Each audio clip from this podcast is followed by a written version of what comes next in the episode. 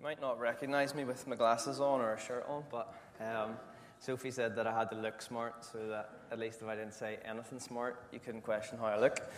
Um, there it is. Wee clicker. Happy days. Um, I'm not sure what your favorite movie is or your favorite franchise or anything like that. But for me, it's very difficult. I'm a massive Star Wars fan, but I'm also a massive Lord of the Rings fan. Um, but I was trying to think of an introductory story to sort of tie in the relevance of keeping good company, and I thought Lord of the Rings fitted in pretty well. Um, now, I asked my EBR, senior EBR boys on Friday night how many of them had seen Lord of the Rings, and I was shocked and appalled that out of about 15 of them, only two of them um, had, had seen it. So I said that we're not doing anything more spiritual the rest of the year, and we're just going to take time out and watch Lord of the Rings. So um, No, but those, for those of you who are unfamiliar with the story of Lord of the Rings, it's set in Middle Earth, and it's about a quest to destroy a ring by um, Frodo Baggins, who is a hobbit. Um, and along with others, they form this fellowship and they take on this great journey, this great quest um, to destroy the ring. Um, and Frodo's not alone in that journey, he is supported by many people, um, some good, some bad, and some characters that it's quite hard to tell. And as we journey with Frodo through these three books, or these three movies, we see a narrative of how his decisions are influenced by the people that he's with at the time. In the Fellowship of the Ring, he has eight other companions who set out with him, um, and they suffer loss, but they still show resilience um, as he presses on in his journey. But in the Two Towers, he sees his friendship with Sam, or with Sam tested um, as we're introduced to the character Gollum. Um, and then in Return of the King, we see his resolve tested even further as he carries that burden of the ring, and there's conflict between him, Gollum, and uh, just his decisions. And the reason why I think that's relevant today, and the reason why I'm sharing about Lord of the Rings, is because in our own lives, we're on a journey. Um, we make plans all the time, and we're trying to do different things, achieve different things. Um, and there's evil forces out there as, as Christians that um, fight against us and try and corrupt us and lead us astray. Um, and the company that we hold, the people that we have around us, is a massive impact on how we make our decisions and what we talk about, um, what we do, where we go, um, and all of these things um, really impact us. Um, and our friends have more impact on us than what we actually realize. Um, and sometimes, the, just like Frodo, sometimes the company that we keep might not inherently be bad or dangerous on the outside, but the Bible over and over again says that if you get this wrong, if you hang around with the wrong people, if they influence your life, then you know that you can be on a path headed for destruction, um, and you're not going to like it. And so today, whenever we look at the Bible here, we're going to understand what good company is, what it looks like, uh, what traits we or our friends should have, um, and then how can we cultivate that? How can we grow as Christians and build and sustain each other through a good biblical community? Uh, so before we do that, I'm just going to pray just to um, start it up. Father, I just thank you for today. I just thank you for um, the topic that you've laid um, ahead of us. Um, I just pray that you open up our hearts, um, just settle us, um, and that's something that you have um, spoke through me will, will impact people um, and that we can uh, go out and, and serve you even greater with more passion. Amen. I'm just going to take a drink because of a wee bit of a cold. So, we're in the series Character Under Construction. And this is probably the topic out of the whole series that has the most profound effect on character. Not necessarily in generating character, um, but this topic has the power to either destroy it or encourage it. Um, there's a famous phrase um, show me your friends and I'll show you your future. Basically, the phrase means, in short, the people that you spend most time with will determine who you are. Not only will you start thinking like them, uh, but your mannerisms and your behavior will start to mirror theirs. Have you ever noticed how um, you start to say the same phrases as your friend? um, or you come back with the same accent as your friend, or um, just different wee things that you pick up from, from the friends that you hang around. And basically, that saying em- emphasizes the importance of taking responsibility for our choices because we have the power to choose who our friends are. We have the power to choose who we allow into our lives, um, and therefore we're responsible for those consequences also. This might sound familiar um, because King Solomon wrote in Proverbs 13:20, "Walk with the wise and become wise, and associate with fools and get into trouble." Now, some of you might remember Jack from a few years ago, um, and rumour has it that he actually read this verse um, and then started to hang out with Luke and I more often. Um, and you all know how Jack is now, so that, that, that verse is true. the opposite could be said, however, for Samson. Um, he allowed Delilah in, he kept the company of fools, um, and it brought about destruction and ruin in his life. Um, for ourselves, if we look at our own friends or people that we know, you don't have to go too far to find someone who fell into the wrong crowd, and we know how things play out. Now, I would like to show hands here, just because I thought this was quite interesting, or could be interesting. Um, who thinks good character or good company is more important? So, good character, hands up. Good character is more important. And people who think good company is more important.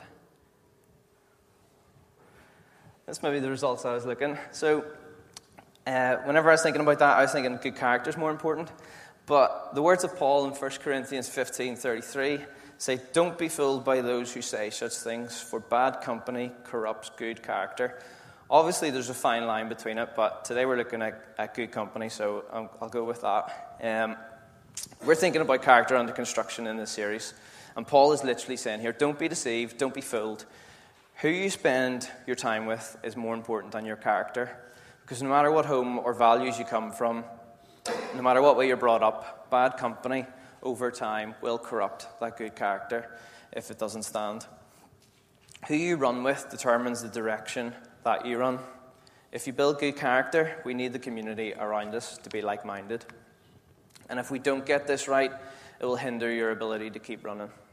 It's the reasons why so many Christians go out with a bang or have this season in their life where they're like, I'm all on fire for Jesus and I'll never walk away and this is me.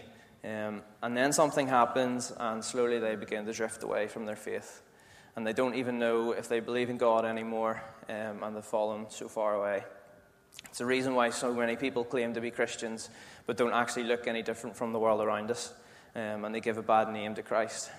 Bad company corrupts good character. If you pause to think right now, who is in your close inner circle of friends? Who do you have around you right now? Um, who's speaking into your life right now? Um, I just want to ask a few questions and you can just think about it. Do you surround yourself with people who encourage you to go to good places or places of temptation? Are they quick to slander others or build others up? Are they more focused on making money, um, how they look, their social media profile? Or are they more involved in their family, in serving, in helping others? Are they overcritical of things or um, of people, or always grateful when they have um, next to nothing? Depending on what you answered there, you might find yourself drawn to the same behavior because friendships are that powerful. Um, and as Christians, we're called to live in the light. And that can be more difficult to do it by ourselves when we're in the wrong group. But what does good company look like as Christians? When we look at this topic today, it's important to keep two things in mind. One, that we should be good company for others, but also that we need friends to be good company for us. Um, as a church and as people, we should live authentically in relationships with people committed to Christ. By authentically, I mean being honest, telling the truth, supporting each other, keeping your conversations honoring to God. Your friends know the ins and outs of everything that's happening in your life, um, to know whether you're living or not living according to, the God, to God. There should be no secrets. Hebrews 3, verses 12 to 13 say, Be careful then, dear brothers and sisters. Make sure that your own hearts are not evil and unbelieving, turning you away from the living God. Basically, make sure you don't allow sin to fester to grow until it hardens your heart away from God. And the way that we prevent that is you must encourage and call out each other every day. call each other out every day. While it is still today, so that none of you will be deceived by sin and hardened against God. We need to have relationships with other people in our lives where we're open to calling each other out when we're going wrong, challenging us, um, the way that we're living, uh, but also encouraging us. James 5:16 says, "Confess your sins to each other and pray for each other so that you might be healed." Good company looks like people who regularly meet together and confess. They take it seriously and they don't laugh at each other whenever someone has a downfall or someone is struggling with something, or compare each other um, to themselves, but they sit there, they listen, they pray, and they encourage each other in that, and they hold each other accountable. Ephesians 4, verse 25 says, Stop telling lies. Let us tell our neighbours the truth, for we are all parts of the same body. This means being honest not managing information or only telling bits and pieces of the story. Um, it's being specific about where you're at, where you're having a tough time. It's living authentically with others who you can be open to. And the Bible says that this is the mark of our lives, is how we live. Living authentically only comes when we realize the true importance of what we're living for. When we die to ourselves, we let God shape us and mold us, and we realize that we are all part of the same body working together. John 13 35 says, Your love for one another will prove to the world that you are my disciples. Humility isn't thinking less of yourself, but it's thinking about yourself less. Now, we live in the days of social media, uh, which can be difficult to navigate, but we post everything for everyone to see um, what, food you, what food you eat, uh, what new shoes you bought, what holiday you're away on, uh, what gym workout you've just completed, um, or where you're heading that day. We post everything, and we have become amazing as people in managing people's perceptions of us. Uh, our Instagrams are always filled with the best pictures or the best memories. Um, for one such example, uh, it was our first Christmas this year. Um, so this is what Sophie shared at Christmas time. Um, a few lovely photos of us and Hugo at the Christmas tree, and then Zara opening one of her Christmas presents. Um, it all looks perfect. Um, but what you don't see in those photos is that whole time, this is what we were challenged by. um, Zara was tired, um, and we were late for church. We we're trying to get a nice photo in front of the Korean Christmas Day. But that's what you don't see. Um, but what you do see is, I'll flick back to the nice pictures. Um, but that's what you do see the lovely side of Christmas um, and raising a family. but I think social media has invaded that part of our lives in our personal relationships too. We only tell our, bit, our friends bits and pieces or um, not what's really going on, and we end up having these superficial relationships.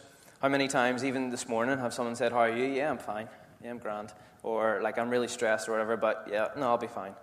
Um, we don't allow people in. Um, we say just what we think people want to hear. Um, we're trying to please people, so we only allow them to see a version that we think we want, um, which actually means that we end up being alone. We don't have um, these real, authentic relationships that we're meant to. And when we're alone and when we're vulnerable, it says in 1 Peter 5 8, Stay alert, watch out for your great enemy, the devil. He prowls around like a roaring lion looking for someone to, to devour. When we are alone and when we're hurting, when we're vulnerable, when we don't have those people around us, who is there to lift us up? It, it can be easier said than done that we should do that ourselves, but sometimes we need others around us. And Ephesians 4:25, which we've looked at, says we should tell each other the truth because we are all in one the same. Only when our friends know the truth can they begin to speak truth and love into our lives, and only when we let them. The sad reality is that some of us might never experience that authentic friendship because we don't surround ourselves with the right people or we don't let people in. Good company is living authentically in relationships with people committed to Christ. So, what do the right people look like? Here's what the right people look like in your life people who are committed to Christ are going to have these qualities because they're committed to God's Word, the Bible, and living in line with it. They say seven is the perfect number, so I have seven verses for the perfect friend. Ephesians 4 and 29 says, Don't use foul or abusive language. Let everything you say be good and helpful, so your friends will be an encouragement to those who hear them. True friends speak truth in love. Our words are a powerful thing. They stand out from others by their speech. They encourage, but also keep us accountable in a loving way. They encourage you when you're exhausted or need picked up. Romans 12:15 says, "Be happy with those who are happy and mourn with those who mourn." They come alongside you when it's hard, when things are tough, when, when you're there, and when you're there in a dark place. But they also celebrate the wins for you, uh, things that are going right. Today is, is an example of that, where we're here at church, but this afternoon we've got a funeral. Um, be happy with those who are happy and mourn with those who mourn. Colossians 3, verse 16 says, Let the message about Christ in all its richness fill your lives. Teach and counsel each other with all the wisdom that He gives. Sing psalms and hymns and spiritual songs to God with thankful hearts. Their advice and opinions are based on God's truth from His Word, not what Oprah says or Ellen or you know, Jeremy Kyle or anything like that. They encourage you from God's Word. We need to know our Bible. And we need to know the verses to help in different times. And that can only come by teaching each other and also our individual study. Proverbs 27, verse 6 says, Wounds from a sincere friend are better than many kisses of an enemy. Good friends aren't afraid to tell the truth, even if it's going to wound you. And uh, if it's something that's going to protect you, something that you might not see in your life, um, they're willing to call it out um, and help and instruct you quietly on that. And then, in truth and love, you will have the chance to grow and develop in that. Acts 2, verse 45 says, They sold their property and possessions and shared the money with those in need. They're generous towards you, and when you're in a hard place financially or uh, you're unable to cook dinners, they help you out. They do things for you to help ease the load that you might be carrying. A great example of that is when Zara was born um, and we got home and you know things are chaotic. People in church provided us with meals um, and that was a massive help. Um, and it seems like such a, such a simple thing, but it makes a massive difference. Colossians 3, verse 13 says, Make allowances for each other's faults and forgive anyone who offends you.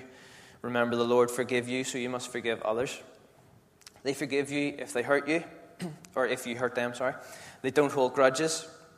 They work through the pain, they work through the hurt and the conflict of where you might have offended them. Everyone makes mistakes in the end, and the most important thing is that God forgives our mistakes, so we must forgive others. Proverbs 27 17 says, As iron sharpens iron, so a friend sharpens a friend. Basically, this verse um, sums up all the rest. They encourage you, they challenge you, they debate things with you. They call you out. They pray for you. Um, they do everything to spur you on in your journey with Christ. And this is where we should strive to be, and this is who we should strive to be, and this is the people that we should have in our lives. And unfortunately, the other side of that is true that you might be looking at this list and thinking about your inner close friends and thinking, I don't have them. That's not what I have. Um, and sometimes the hardest thing that we might have to do here is to distance ourselves from some relationships or friendships, particularly if this is your inner circle. Just like in gardening, in order for the plant to grow better, you have to prune away certain areas uh, to remove the bad parts um, so that the whole plant can grow healthily. And for your life to flourish, sacrifices might need to be made. You might have to tell them that you're where they're leading you isn't healthy um, and that you can't continue doing that, or how they're talking is dragging you down. And the Bible says that we need to walk with the right people, we need to walk authentically um, and have those relationships there, and we need to prioritize them. If we're serious about prioritizing our relationships, creating a small community around you is extremely important. Uh, one that you can grow in, one that you can encourage each other, um, as we wait on the Lord's return. Um, and I wanted to give some practical advice, advice or help or ideas um, as to how we might do that. Um, and we'll get into that in a wee bit. But Hebrews 10 24, 25. Oh, sorry, actually. Um, great community isn't found, it's forged. Um, so, how do we forge a good community? Hebrews 10 25, 24 25 says, Let us think of new ways to motivate one another to acts of love and good works. Let us not neglect our meeting together as some people do, but encourage one another, especially now that the day of his return is drawing near. Paul says that we need to keep meeting together.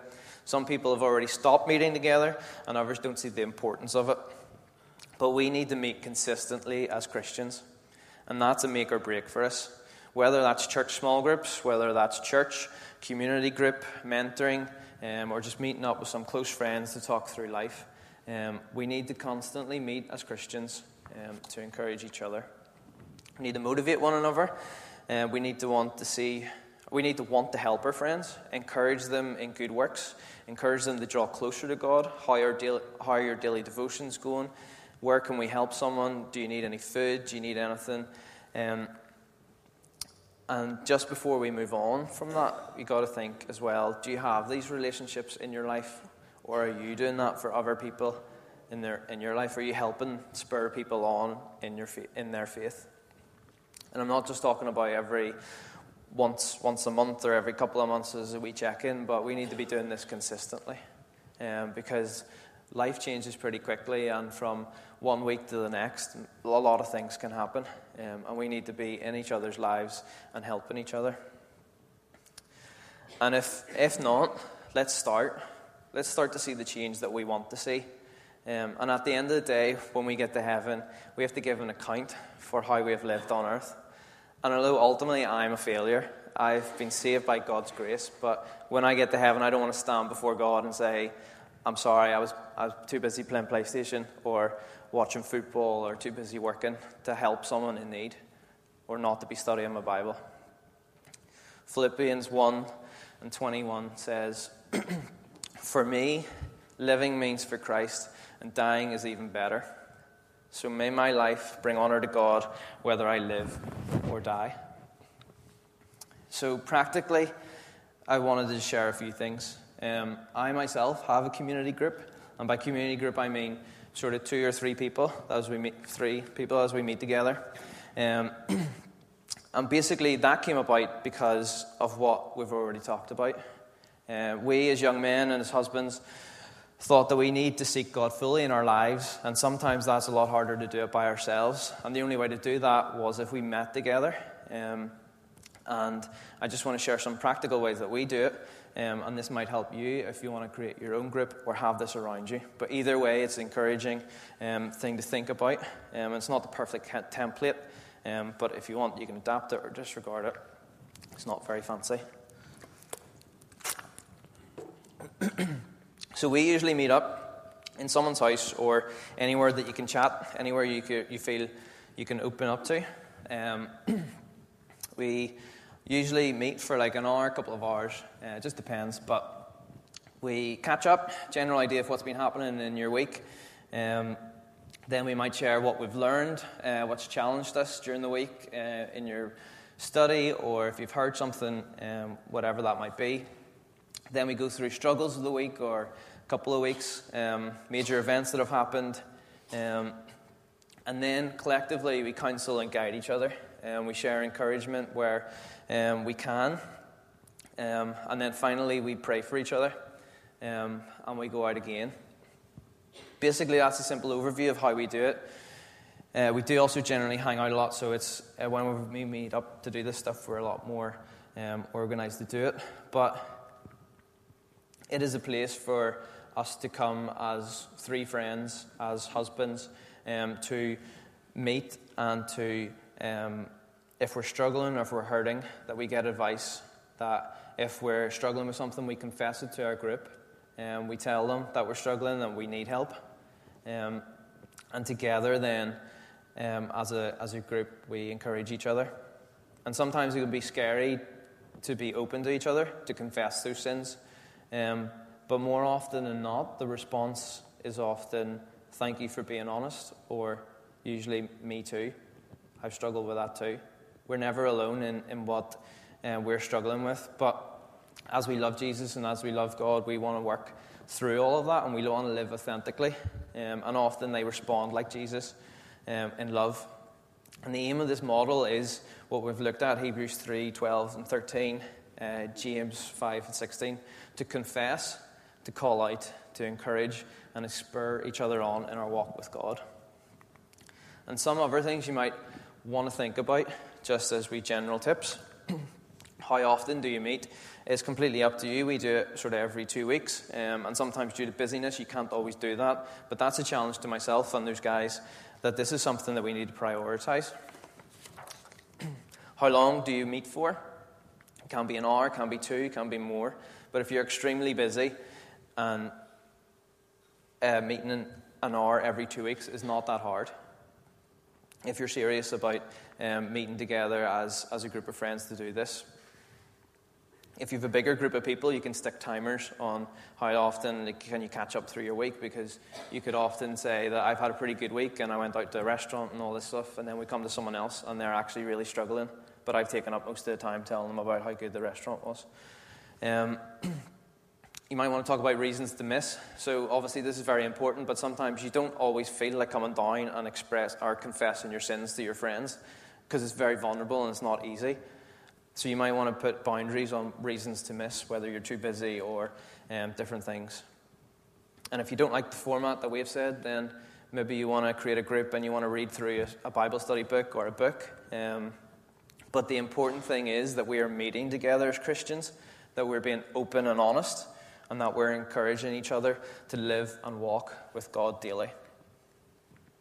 So, to sort of close and sort of sum up, the greatest relationship and friendship that we will ever have or we can ever forge is the one with Jesus, who looked at us when we were separated by sin and said that he would do anything to have us uh, to have a relationship with us, even death on a cross. And firstly, we need to prioritize that. And only when we do that and when we let the Holy Spirit work in our lives, we'll start to see our hearts change and we'll start to mirror those seven verses on the screen of biblical friendship and living.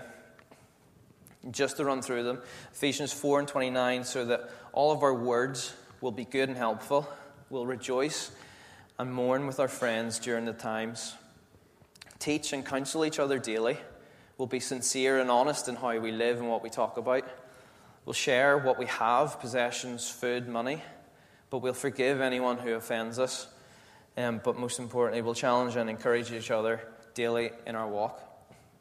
Imagine what our lives would look like if we displayed all these characteristics. Imagine the community that we could have, and equally, if we neglect these things, if we don't have these friends around us, where we might end up. Like I said, great friendships, great community is not found. It's not just there, but it has to be forged. It, had to be, it has to be created. And that takes time and consistency. Don't neglect to meet together, Hebrews 10:25 says.